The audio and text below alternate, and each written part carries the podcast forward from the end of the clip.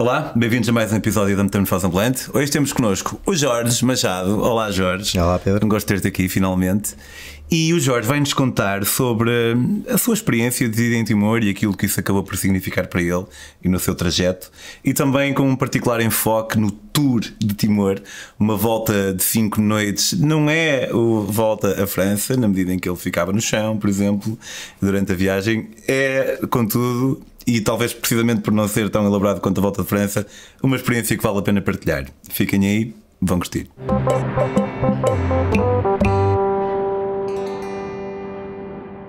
Por falar em Timor, nós temos precisamente o Café de Timor aqui, é da gama Origens da Delta Q. Temos alguns países e temos, como eu disse, um de Timor. Desejarias tu um café de Timor? Por favor. Boa.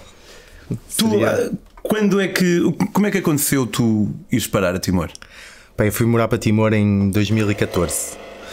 Estive lá três anos. Eh, na altura fui, fui trabalhar como assessor jurídico para o governo timorense e foi uma experiência incrível, não é? Ver, sair da Europa e ir para um país de 10 mil km de distância que não tem absolutamente nada a ver com a realidade a que estamos habituados.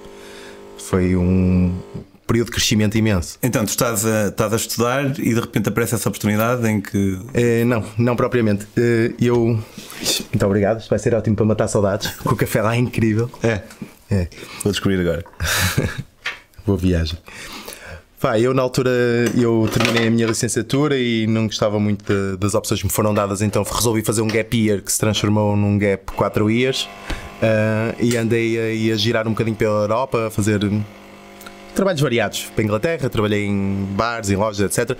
Na altura em que fui para Timor, estava a trabalhar na Grécia, num, num call center, num, num sítio em Atenas, num sítio altamente com pessoal de todo lado do mundo. Como é que um gajo vai parar à Grécia para trabalhar num call center? Pá, um gajo estava farto de estar em Inglaterra porque estava há dois anos sem apanhar sol e procurar assim Portuguese speaking jobs e aparece um, um, um emprego em Atenas.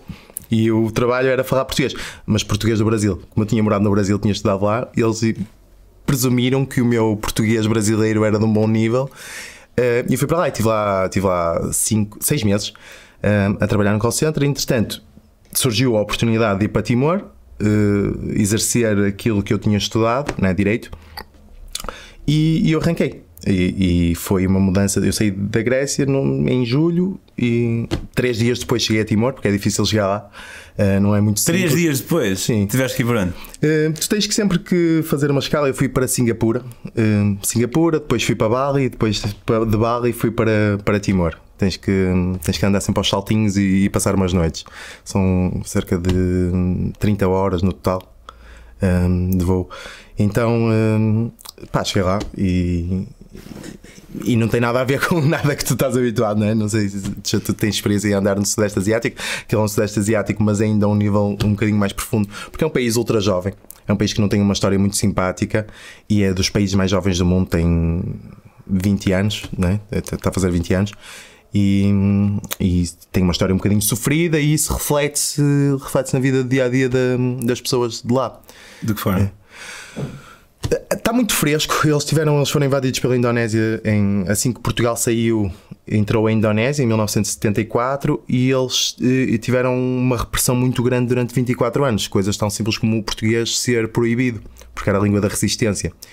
E, e hoje em dia o português é a língua oficial deles. O que só por si é um, é um facto giríssimo de estar num país no Sudeste Asiático, né? Eh, um país que está eh, a 600 km da Austrália, por exemplo, e a língua oficial deles ser eh, português e as pessoas terem nomes portugueses e as ruas terem nomes portugueses, e, e isso é giríssimo. Mas eles realmente falam português ou é tipo Goa que um gajo chega lá a achar que eles vão falar português e depois não, quase ninguém fala? Eu, eu diria que 5% da população talvez fale português. Eles falam Tetum, todos falam Tetum, que é a língua oficial deles. Falam indonésio, porque foi a língua do país que os dominou durante, durante 24 anos e porque tem uma proximidade geográfica muito grande. Né? Metade da ilha de Timor é Timor-Leste e outra metade é Indonésia, que é Timor. Hum, epá, então, Ok, a outra parte da ilha também se chama Timor e por isso é que é Timor, Timor a, outra- a ilha chama-se Timor, então existe Timor, que é o lado oeste, que é Timor indonésio, e Timor-Leste, ou Timor-Loroçai, que quer dizer de onde o sol nasce. Tu falas, Ted. Fala um bocadinho. E tu? ah? Lorosai é de onde o sol nasce. Loro quer dizer sol e quer dizer dia também. Ok. Eh, e sai é nascer, sair, aparecer. Então, Timor-Loroçai, que é Timor-Leste. Um, e, um, e, e nota-se nota nas conversas, é muito fresco. Foi há muito pouco tempo, foi há, há 20 anos. Toda a gente se lembra, na nossa geração, se lembra do massacre de Santa Cruz, não é? De ver na televisão. E, pá, isso, cemitério. Sim. E isso foi, foi há menos de 30 anos. É muito fresco, está muito presente ainda no dia a dia. Um, e, e, isso sente-se na, na, voz das pessoas. As pessoas tiveram, pessoas mais velhas tiveram fugidas no mato. O presidente, quando eu deixei o presidente da República, por exemplo, como um cargo de destaque, né? um senhor Taur Matarroa que teve 24 anos no mato, na montanha. Tipo Xanana Guzmão? O Xanana teve durante muitos anos e depois foi preso, sim. Uh, tipo, todos eles, mas o, o, povo também. Só que chegava a uma altura em que eles tinham que, pá, tinham que se render porque porque não era sustentável. Eu, eu, eu, tive muita sorte. Eu trabalhava com um senhor mais velho que me contou muitas histórias, que, coisas que nós damos como básicas e que nem sequer pensamos, não é? Uh, que vais andar, tens uns sapatos nos pés, mas ao fim de dois, três anos no mato os sapatos rebentam e, e não há mais sapatos. Não há baterias no mato? Não. E então tens que andar a trocar de acampamento a cada semana porque alguém nos viu, então desmonta tudo e troca, vai para outra, para outra parte Mas estavam no mato porque eram tipo guerrilha? Ou era por... guerrilha. Okay. Era, era guerrilha, porque tinham medo de, de, ser, de ser assassinados, porque não porque ou te subjugavas ou então uh, eras assassinado instantaneamente. Estamos a falar de anos 70, não, não havia muita proteção dos direitos humanos nem nada do género. Então ou fazes da maneira que eles queriam ou então não fazes. Tu estavas em, em Dili? Eu estava em Dili. Já tinhas saído da, da, Europa quando foste? Tinha vivido no Brasil um ano. Ah, sim, tinhas dito. E tinha tido a oportunidade de viajar pela América do Sul, uh, mas nunca tinha ido à Ásia. E, e, nunca tinha estado num país com um grau tão elevado de pobreza. Um, o salário mínimo são 100 dólares lá, eles, a moeda deles é, é, o dólar americano. O salário mínimo são 100 dólares, o que é manifestamente pouco para qualquer pessoa. Um, e os preços lá uh, são em dólares. Faz com que tu seja inflacionado. que uma pessoa vai ao supermercado e seja, não, não, não, não sejam equivalentes, isto é, 100 dólares não dá para fazer muita coisa. Existe uma diferença, é bom. Existe uma diferença muito grande entre hum, os serviços que são direcionados para as pessoas lá e os serviços que são direcionados para quem é estrangeiro, porque existe uma comunidade de expats muito grande por causa de, de, do país ser tão recente e da presença forte da, da UN, das Nações Unidas.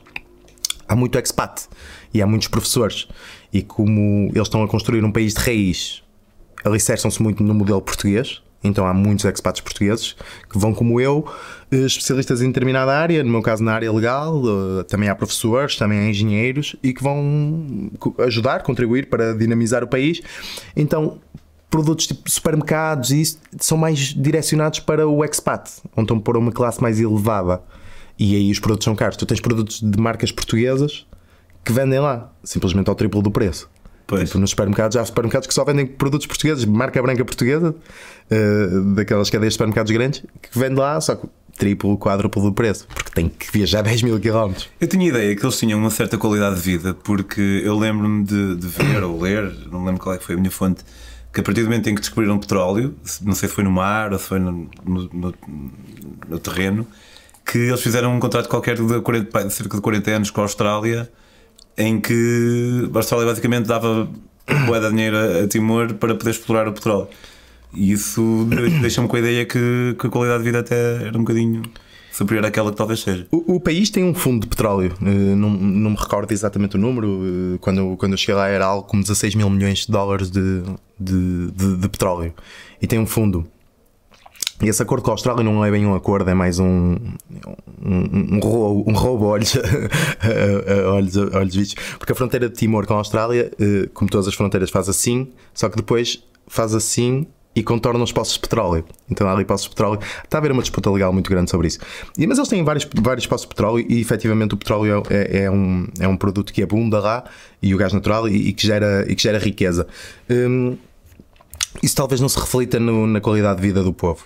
Talvez okay. não Então, tu estavas, estavas em Timor já há algum tempo e, e, houve uma altura que tiveste a oportunidade de. que acho que é uma maneira espetacular de conhecer a ilha. A ilha, a parte da ilha, sendo que partilha a ilha com a Indonésia também, que foi fazer o tour de, tour de Timor. Sim, Pai, eu estava numa altura, eu, eu estive lá, uh, tive lá três anos, né? então o primeiro ano que eu estive lá. Uh, estava numa altura assim de indecisão na minha vida e não estava muito contente com o rumo que a minha vida estava a tomar. Que era? Estava um bocadinho perdido, ok? estava a trabalhar, era bem remunerado, mas não, não me sentia satisfeito ou realizado minimamente com o que estava a fazer e, e senti-me assim um bocadinho perdido. Acho que é, é, ali a chegar à casa dos 30 é algo que afeta, que afeta muita gente. Sente assim, o que é que eu ando aqui a fazer neste mundo? Ok, estou a, estou a fazer isto, estou a ganhar um bom salário, mas eu não me imagino estar aqui a fazer isto 10, 15, 20 anos, não é este o meu propósito. Um, então, eu não gosto da palavra depressão, mas entrei assim por uma espiral um bocadinho negativa. E eu sempre gostei de desporto e tinha parado, e não há de ser coincidência eu estar pior mentalmente e, e com ter parado o desporto. Um, e voltei ao desporto, e voltei ao desporto, e voltei a andar de bicicleta, que era uma coisa que eu não fazia há muitos anos e que sempre gostei muito quando era miúdo. Pai, Timor é um país lindíssimo, é um país com ultra montanhoso, tem, tu sais dos 0 metros, ou seja, do nível do mar, até o Monte Ramelau, que tem 3100 metros, numa estrada só de 90 km, tipo 90 km metes em 3100 metros, que é, que é, uma, yeah. é um absurdo. Um, então é um país lindíssimo, com montanhas. Tipo, a capital não é um país, não é o sítio mais bonito, como a maior parte das capitais na Ásia não são, mas saindo da, da capital uma hora, estás num paraíso uh, quase que não tocado pelo homem em que as, os costumes se mantêm, olha, nos sítios onde se produz este, este café, que é no topo da montanha, porque o café dá-se melhor nas altitudes, chegas a um, a um sítio que parece que parou no tempo. Que parou no tempo, e, e isso é um privilégio. De uma maneira positiva. Da maneira que é, porque okay. o positivo ou o negativo é a tua interpretação das coisas, é simplesmente da maneira que é. Eles, eh, nesse em Hermera, por exemplo, que é uma das grandes capitais do café lá, uh, as pessoas que estão, continuam com os costumes que tinham há muitos anos atrás, ainda não, não estão tão influenci, influenciadas pelo, pelo que é, pelo costume, pelo estilo de vida ocidental. Que é, que é, algo que quando chega normalmente as populações que têm menos olham sempre como um gol, não é? como a maneira certa de fazer as coisas. E aí, como não há acesso a tanta informação, eles acabam por ter um estilo de vida mais puro, muito pobre, mas muito feliz ao mesmo tempo. Epá, e, foi de facto um privilégio duro, um privilégio que teve que ser conquistado porque é muito difícil andar de bicicleta naquelas condições. São 40 graus, são todos os dias, todos os dias, todos os dias, todos os dias. Uh, são elevações extremas e fazer isso de bicicleta é duro, é difícil, uh, mas poderes fazer isso e chegar a um sítio com uma vista lindíssima em que o pessoal trata como um, uma celebridade é, Mas portanto, tu estavas nessa altura em que estavas um bocado em baixo, pronto, para não usar a palavra proibida, de depressão, estavas um bocado em baixo, também não, era uma altura em que não andava a fazer exercício e, e apareceu-te essa oportunidade. Suponho que tenhas primeiro começado a treinar para, ou foste logo assim a. Não, não, não. Comecei a treinar. Eu, pá, conheci um grupo eh, de pessoal que andava de bicicleta, comprei uma bicicleta, comecei a andar com eles e eu sou, eu sou muito competitivo. Comecei-me a viciar naquilo. Uh, para mim o mundo começou a ser bicicletas, tudo que acontecia na minha vida era bicicletas, então treinava todos os dias, um, fiz algumas competições, que ganhar uma competição lá. E depois houve o Tour Timor. O Tour Timor, na altura, era uma das 10 provas de BTT mais duras do mundo. A sério? Sim. Por todas as condicionantes. Então, o Tour Timor, no ano em que eu fiz, né? depois varia sempre. No ano em que eu fiz, eram 5 dias, hum, mais de 100 km por dia, com cerca de 10 mil metros de elevação, ou seja, nos, ao longo dos 5 dias fazia, subias 10 km na vertical, um, com temperaturas, ou seja, são 6, 7, 8 horas de, prova por dia, um, com 40 e tal graus.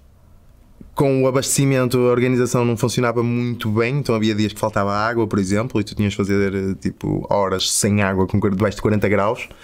Um, e à noite. E a estrada, como é que era? É terra. Terra. Fogo, é, é, horrível. É BTT. Eu estava aqui a pensar, pá, eu na minha viagem da África, eh, eu fazia uma média de 90 km por viagem em Alcatrão. É, a parte do calor, sim, muitas vezes era bada quente. Mas isso deve ter sido mesmo muito duro, é que é só coisas horríveis, é subir muito. Yeah. Terreno uh, a, tua lama. a tua bicicleta não dava, tinha que ser uma bicicleta mesmo claro, BTT claro, claro. preparada. Bem, era uma prova de BTT. Numa prova de BTT já esperas algumas coisas, só que depois tens o fator geográfico, climatérico e de organização. Então, se tivesse uma aguinha fresquinha a cada 10 km, dava para aguentar. Agora, ir duas horas sem água com 40 graus a levar na cabeça torna as coisas difíceis. E o facto de não teres um hotel à tua espera, não é? Como é que era? Chegavas? Então chegavas, tinhas uma comidita, tipo, muito à base de arroz, e, eh, pá, e depois ficavas a dormir no chão de uma escola ou no chão de uma igreja que eles esvaziavam para nos receber. Um, tu e os outros atletas? Eu e os outros atletas.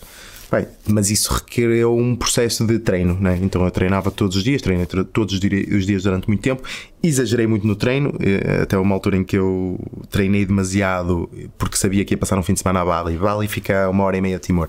Tu ias muitas vezes a Bali. Pá, ia uma vez por mês, mais ou menos. Uma vez por mês a Bali. Pá, não se passava muito em Timor. Eh, o único voo que sai de Timor é para Bali. Ehm, não se passava muito. eh, na altura a remuneração era porreira, permitia-me viajar e estava, se estás do outro lado do mundo é, é fixe, é, estás a conhecer sítios novos, não é? Então ali eu acabava por conhecer Timor nas minhas voltas de bicicleta. Depois ia a Bali, e Bali é uma ilha lindíssima e que tem muito para oferecer.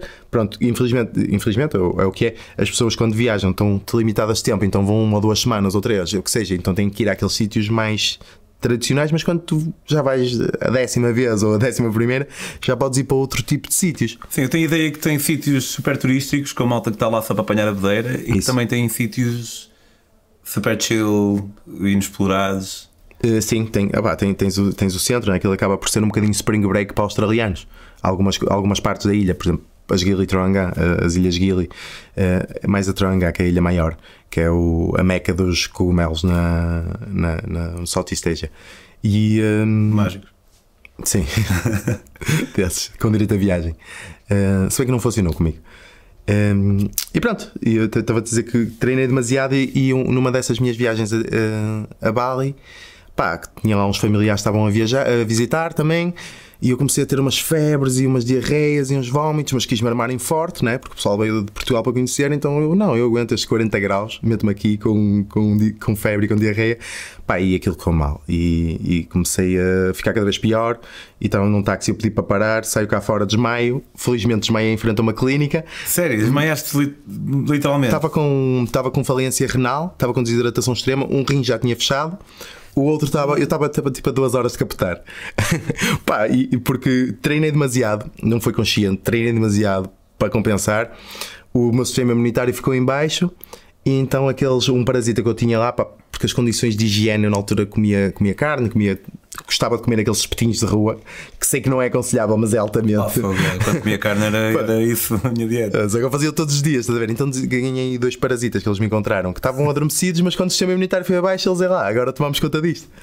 Agora vamos tomar conta disto. Pá, e, e- e foi, foi giro ver a realidade de outros países, porque nós aqui queixámos do nosso sistema de saúde e etc. Mas eu lá estava a morrer no lobby de um hospital e o meu cartão não estava a passar o cartão de crédito. E enquanto o cartão não passasse 600 dólares, eles me atendiam. Deixaram-me ali até o cartão passar. Lá para aí à décima o cartão passou e eles lá me trataram e salvaram a vida. Porque senão Isto tinha no Bali? sítio. Isto, isto em Bali. Pronto. Depois, passado umas semanas, foi a prova. hum, pá, e a prova foi, foi, um- foi, foi super giro, porque permitiu-me a mim, enquanto amador, sentir-me um, um ciclista no Tour de France. meu. Ok, ok. Porque isto acontecia muito, não só na prova, na prova também, porque está toda a estrutura organizada, mas nos treinos acontecia muito. Tipo, nós chegávamos a uma, a uma, a uma montanha, ao pico de uma montanha, lá nesses sítios mais secluded, esses sítios em que não são tão visitados, porque é muito difícil chegar lá. Tipo, chegas lá de bicicleta e é difícil, de carro não chegas. Pá, e quando tu entravas, tipo, uma pessoa com uma cor diferente, com um aspecto diferente, tu, tu, tu eras uma celebridade. Tipo, tu passavas por uma escola, os putos basavam da escola e iam tipo 100 putos a correr atrás de ti. Tipo, imagina, tu e dois amigos a subir uma montanha e vinham 100 putos a correr atrás de ti durante 5 km, porque também ias a uma velocidade quase parada, né? Yeah. subir aquela montanha assim. Sim, sim. E epá, é, é a sensação fixe. Eu, tipo, sentia-me um Armstrong, apesar de não ter skill da Armstrong, sentia-me um Armstrong. E Um? e um, a- Ah, um Lance, Armstrong, Lance ok. Armstrong, sem a parte do doping. E era muito fixe, meu. Tu chegavas a, tu chegavas a, aldeia, a esse tipo de aldeias, toda a gente te fazia uma festa gigantesca, nós éramos tratados, tipo, era o evento do ano ali, né? E recebíamos, recebiam os malais, como eles chamam, os estrangeiros. Malai. Malai. Será que é por causa da Malásia? Não faço ideia, também fiz essa pergunta várias vezes. Acaba em é, em Malai é. Então eh, era como eles nos tratavam. Eh, eh, sempre que eu ia, em qualquer lado na rua, é Malai, Banebê. E de aldeias como é que Eles perguntam muito Banebê, quer dizer vai onde? Banibé. É, Banebê. E, é, tipo, é comum haver. eh, Isto porque há um bocado disseste que era muito pobre e Sim. é comum haver eletricidade e água corrente. Portanto, essas necessidades mais Lá em básicas. cima não, lá em cima não, lá em cima não existe. Uh, em algumas sim, noutras não. Por exemplo, existe se calhar na escola uh, eletricidade, mas as casas à volta não têm. As casas são casas de como, com aqueles telhados em como, de, de madeira, uh, como, como, se, como se vê nos filmes ou como se idealiza o que é viver numa ilha paradisíaca isolada. Lá em cima não. Pá, são pessoas que têm muito pouco, mas no entanto são as pessoas mais felizes que eu já vi na vida. Tu achas que há uma certa relação nisso? Achas que quanto mais nós temos, mais infelizes podemos ser? Eh, acho que quanto mais expectativas crias, mais infelizes te tornas. Porque presumes que é suposto teres algo. E eles partem do princípio que não é suposto ter nada. Então tem um prato de arroz no- na, na mesa, está tudo bem já. Já não preciso mais nada. Nós aqui é pá, já temos luz, já temos aquecimento, já temos conforto, já temos tudo, então achamos que ainda devemos ter mais. E é essas expectativas, é a criação de expectativas do, do que tu devias ter, esse entitlement, que te faz eh, sofrer. Por modelagem também, não é? Porque uma cena que eu reparava muito em África, e aposto que já falei disto aqui na Metamorfose, foi. Eu sentia mesmo o pessoal super feliz, quase sempre. Só que às vezes a conversa fluía na direção de falarmos de onde eu venho. E, quando, e parece que o pessoal ativava o chip de ai ai, este gajo tem muito mais do que eu. Sim. E era aqueles momentos em que eu acedia a alguma tristeza que eles tinham dentro deles, que parecer-me-ia que não teriam se não estivessem a pensar que há outro que tem mais. Mas é sempre assim, não é? Sempre a comparação. A comparação é. Sim, a comparação leva à expectativa. O, o flagelo da comparação é mãe de, de muitos males, o que leva à expectativa. Eu, este gajo tem isto, então eu também deveria ter e não tenho. E esta palavra do deveria, né? era suposto, era expectável que eu tivesse. Pá, e, e lá eu não sentia isso. Lá é. Estou vivo, a minha família está bem, os meus filhos estão bem, tenho comida na mesa, não preciso mais nada. Tipo, está tudo bem. E, e isso foi uma grande lição. Isso foi uma grande lição para, para nós que vimos do estilo de vida moderno e ocidental, em que temos tudo e achamos que devemos ter tudo. Pá, então, se chegar a uma aldeia dessas era sempre uma benção, porque éramos super bem tratados, tínhamos sempre um ritual à nossa espera, porque aquele é um país tão, tão montanhoso, tem 31 dialetos. O país tem um milhão de pessoas, Uau. tem 31 dialetos que não têm nada a ver uns com os outros. Então, tu estás no pico de uma montanha, estás a olhar para outra montanha, que em linha reta, se calhar está aqui a, a um quilómetro, e as pessoas não falam línguas que não têm nada a ver uma coisa com a outra, não se entendem. Simplesmente porque e- esse um quilómetro em linha reta, na verdade, demora para ir um dia a pé, ou dois, ou três. Então, simplesmente não vais. Então, éramos recebidos e as pessoas hum, faziam as suas danças tradicionais, os seus rituais tradicionais e tinham alto prazer em mostrar-nos a cultura deles, que acabava por ser diferente de cada cidadezinha em que nós andávamos. Então, isso opá, foi incrível. Foi, foi conhecer um país por dentro mesmo, conhecer o país, para além de eu ter estado lá há alguns anos, mas conhecer essas aldeias e não de passagem, não, olá, estou aqui, é tipo estar lá, assistir aos rituais deles, conversar com eles, porque pronto, vinham sempre, eh, principalmente os miúdos, vinham sempre falar connosco e, e- lá com o meu tetum assim. Tetum. Tetum. Pensava que era teto, tipo teto. Não, tetum. Ok. Que o meu tetum assim que dava para desenrascar, íamos tendo conversas e, e- e era muito porreiro. E no final, eh, depois de estar a pedalar 5 dias pelas montanhas, como é que é, como é, que é o fim? Chega-se a casa tipo, está-me a faltar qualquer coisa. Foi um final super tranquilo. Pá, foi incrível que eu tive quase não- para não fazer essa prova, porque essa prova acabou no dia 17 de setembro. Eu tenho a minha filhota mais velha, faz anos no dia 17 de setembro, e ela fazia um ano no dia 17 de setembro de 2016. Ok. E, e eu tive quase para não fazer a prova, porque a prova acabava em Baucau, que é a segunda cidade de Timor, que também é bastante conhecida, tem uma, uma, uma cultura portuguesa muito forte lá. Eh, pá, Baucau fica, não fica a muitos quilómetros, não sei exatamente quantos quilómetros fica, mas ainda são umas horas de, de carro ou de bicicleta, são muitas horas, são 120 quilómetros, acho eu. Bicicleta eram muitas horas e depois de 5 dias de prova era impossível. Então tive quase para não fazer, mas engendrei um esquema e consegui fazê-lo. Foi, tipo, fiz os 5 dias de prova. Na última etapa, eu cheguei a Baucau. Então imagina, sei lá, a última etapa que normalmente é mais simples. Tu levavas uma mochilinha, uns alforjes, como é que era? Não, tipo, tem. Eu em, esqui- eu ia em regime de competição, então levava mesmo um vestidinho de licra da cabeça aos pés e com, e com o equipamento todo. E depois a prova tinha. Pá, supostamente tinha checkpoints em que tu tinhas água e que, davam umas bananas e não sei o quê. E às vezes funcionavam, outras vezes não funcionavam. Pronto. Eh, e, e no último dia, no último dia das provas, normalmente é sempre o mais tranquilo. E esse foi mais tranquilo. Fui, não sei, acho que foi de Los Paus até Baucau. Los Paus é tipo na, na Ponta Este. E eu cheguei a Baucau, imagina, tipo duas da tarde, aquilo começou, tipo, a prova arrancava tipo às sete, então eu cheguei tipo uma, duas da tarde, pousei a minha bicicleta, entreguei alguém para levar para, para Dili, nem tirei o capacete e fui procurar um autocarro que fosse para Dili, porque eu precisava de ir à festa de anos, primeiro aniversário da minha primeira filha. Yeah, yeah, yeah. Mas eu queria mesmo fazer a prova, eu queria mesmo ir ao aniversário. Então arranjei maneira, meti-me num autocarro, sentei-me no autocarro, apaguei, porque estava, estava morto, porque fiz a prova e tal, tenho que ir para casa, não sei o quê. Apaguei, acordei tipo duas horas depois, uma hora e meia, duas horas depois, e estava no mesmo sítio. sério? E ainda estava em Balcão, porque os gajos andavam a dar a volta à cidade para encher o autocarro. Pois, pois. Eu pensei, vai para Balcão, vai. Então eu entrei, encostei-me e apaguei instantaneamente. e pensei que ia para o balcão. E eu, efetivamente vai, mas vai quando enchermos a porcaria do autocarro. Então, passado duas horas, ainda estava no mesmo sítio. Acordei, troquei de autocarro, voltei para o mesmo, comecei ali a forçar um bocadinho, a ficar estressado e a ver o tempo a passar. Lá os gajos arrancaram. Cheguei a Dili, sei lá, se entrei à uma no autocarro, cheguei a Dili tipo às 5 ou 6. Cheguei a Dili, apanhei um táxi, o gajo viu-me vestido daquela forma estranha por uma viagem que normalmente custa tipo 3 ou 4 dólares, o gajo tentou-me levar 60 dólares. Ok, bom. Que eu disse, oh, bro, eu disse-lhe então, eu, eu vivo aqui, meu, eu, faço isto várias vezes. Então lá, lá, lá me levou os 3 ou 4 dólares e eu consegui chegar ao aniversário da minha filha. Uh, estava o pessoal todo bonitinho, todo limpinho. Chego lá eu, todo jagunço, cheio de terra de cima a baixo, com um capacete ainda na cabeça, sem bicicleta, e consegui chegar. Então teve um final feliz que, fim, realizei uma cena pessoal importante para mim, que foi tipo, à altura tinha sido a prova física mais difícil da minha vida e consegui estar presente no aniversário da minha primeira filha, que foi também uma cena muito boa. Espetacular. E agora estás também a treinar para, hum, para fazer o triatlo?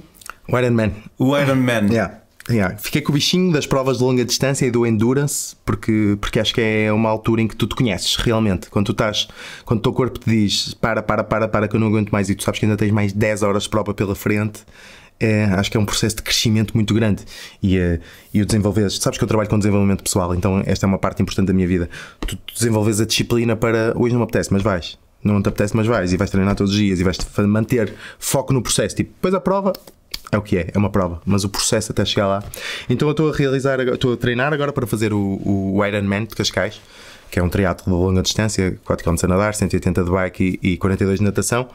Um, e estou a aproveitar para fazer uma campanha de angariação de fundos para, um, para a Associação Cultural Luís Lima, para, para a Associação Cultural Luís Lima. Um, e uh, esse dinheiro, nós temos um GoFundMe, se forem à minha página do Instagram podem, podem encontrar lá. Que é? Jorge Machado. Jorge.machado com dois Os underscore, que é difícil ter um nome normal no Instagram hoje em dia. Yeah. É, e eh, se as pessoas, as pessoas vão conseguir encontrar lá o link, eh, é uma angariação de fundos. Basicamente, eu estou a fazer uma prova para, para proveito próprio, né? para, para crescimento próprio, um desafio pessoal para superar esse desafio, simplesmente. E, e, e achei que poderia associar uh, e recolher fundos para uma causa nobre, como é, como é a que se dedica à Associação Cultural Luís Lima, que é para a investigação da luta contra o cancro e para ajudar famílias. E é uma associação à qual eu dou vouch uh, total. Uh, sim. Muito fixe. Olha, obrigado, Jorge, pela tua história. Obrigado. Passem lá pela, pela página do Jorge se tiverem também algum interesse noutros âmbitos, um bocado fora das viagens também, mas nesta onda do desenvolvimento pessoal. É uma pessoa que certamente tem muito para oferecer nesta área. Na área mais clássica deste programa, que é o da viagem, se quiserem também conhecer as minhas próprias histórias, podem dar um saltinho ao meu próprio Instagram, que é Pedro on the Road, e podem comprar os meus livros em daquiali.com. E finalmente, se curtem a metamorfose, querem que isto continue, o mínimo dos mínimos é subscrever o canal e uma coisa que também não custa nada é apoiar com dois euritos por mês. Podem fazê-lo em patreon.com barra metamorfose ambulante. Vemos para a semana. Jorge, vamos para a próxima. Muito obrigado. Até à próxima.